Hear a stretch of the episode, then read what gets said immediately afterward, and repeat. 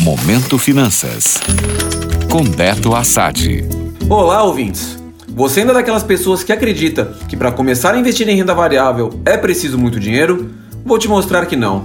Eu sou Beto Assad, analista de mercado financeiro do aplicativo Kinvo, e hoje vou falar sobre um estudo liberado pela B3, a Bolsa de Valores do Brasil, que mostra a tendência dos novos investidores no país.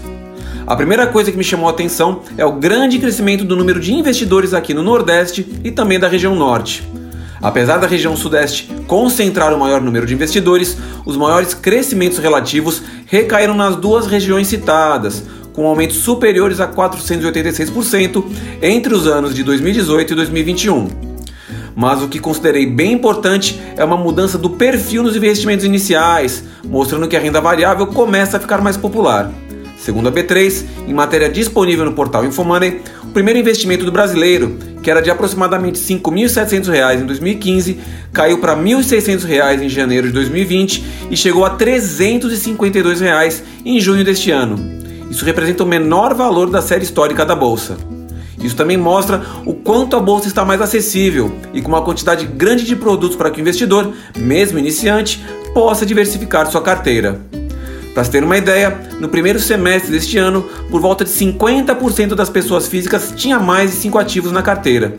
Isso representa mais do que o dobro dos 21% dos investidores com o mesmo número de ativos registrados em 2016.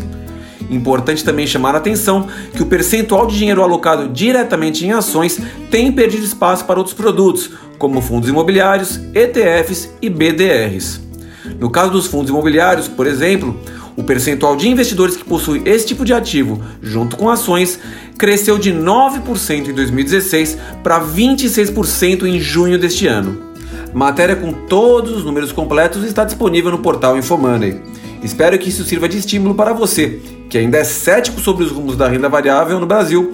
Tome coragem de começar a pensar nesse tipo de investimento. Gostou? Para saber mais sobre o mercado financeiro, acesse o meu Instagram, beto.assad.